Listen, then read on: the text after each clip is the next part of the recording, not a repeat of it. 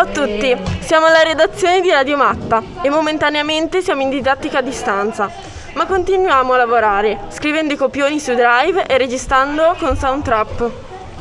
Ciao, noi siamo Teresa, Nico, Viola e Alessandro. Speriamo che voi abbiate già ascoltato i nostri podcast precedenti, in cui abbiamo letto le storie delle 21 donne che hanno partecipato all'Assemblea Costituente. Libere e sovrane è un libro rivolto a noi ragazzi e ragazze. Ogni pagina è un ritratto meravigliosamente a colori. La provenienza culturale e quella politica fanno da sponda le idee, sulle quali si sono intrecciati i ragionamenti di ciascuna delle 21 protagoniste che hanno scritto la carta. Le pagine iniziali sono occupate da una preziosa linea del tempo che dal 1914 al 1948 disegna la storia moderna del nostro paese.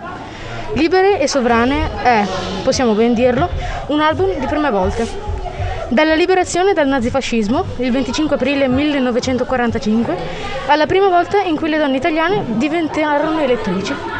La prima volta delle molte battaglie che poi si sono susseguite nella storia del nostro paese. La, pris- la prima è Teresa Mattei che apre la carrellata che racconta l'orrore delle persecuzioni e delle leggi razziali, ma anche la forza della resistenza e il riscatto, il ruolo delle donne per troppo tempo è taciuto.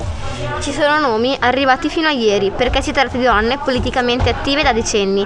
C'è Nilde Iotti, la prima a diventare presidente della Camera, resterà a Parlamento per ben 13 legislature. Poi c'è anche Angelina Merlin, che, che è madre dell'articolo 3 della Costituzione, anche lei femminista.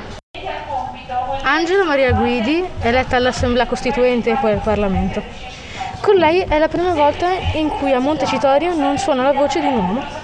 Adele Bey, di estrazione comunista, la guerra all'oppressione fascista l'ha condotta prima all'esilio e poi in clandestinità, fino alla liberazione a cui ha partecipato tanto attivamente da guadagnarsi il grado di capitano, ovviamente in una declinazione ancora prettamente al maschile. E poi la compagna di partito, Maria Maddalena Rossi, una scienziata che resterà in Parlamento per tre legislature e presiede l'Unione delle Donne in Italia fino al 1956.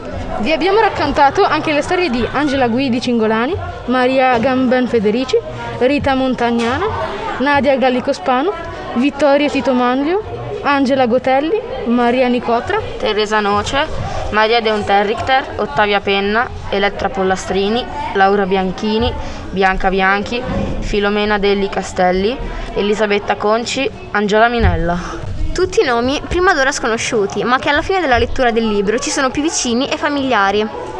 La novità e il maggior pregio di questo libro è proprio la freschezza, un testo che si rivolge a tutti con un linguaggio che è quello della storia narrata in modo semplice. Ora vi spieghiamo alcuni dati che abbiamo trovato per farvi capire meglio. Nella prima legislatura per cui si è votato il 14 aprile 1948, su 982 parlamentari le donne erano 49, il 5%, le deputate erano 45 su 613, il 7%, le senatrici 4 su 369, l'1%. Ci sono voluti 30 anni e 7 legislature per avere più di 50 donne al Parlamento. È accaduto nel 1976. Quota 100 è stata superata nel 1987 e quota 150 nel 2006. Dati i numeri per chi volesse avvicinarsi al tema dei diritti e delle battaglie per una, per una rappresentanza nelle istituzioni si possono trovare facilmente su internet. Nonostante tutti questi esempi di donne, rimangono comunque importanti squilibri rappresentati nella scarsa presenza delle donne ai livelli più alti, come per esempio nel campo politico. Secondo i dati raccolti dall'osservatorio sui conti pubblici italiani dell'Università Cattolica, lo scarto nello stipendio mensile a 5 anni di conseguimento della laurea magistrale è di oltre 500 euro tra uomini e donne, 1969 contro 1403 euro. Che cosa? Ma stai scherzando?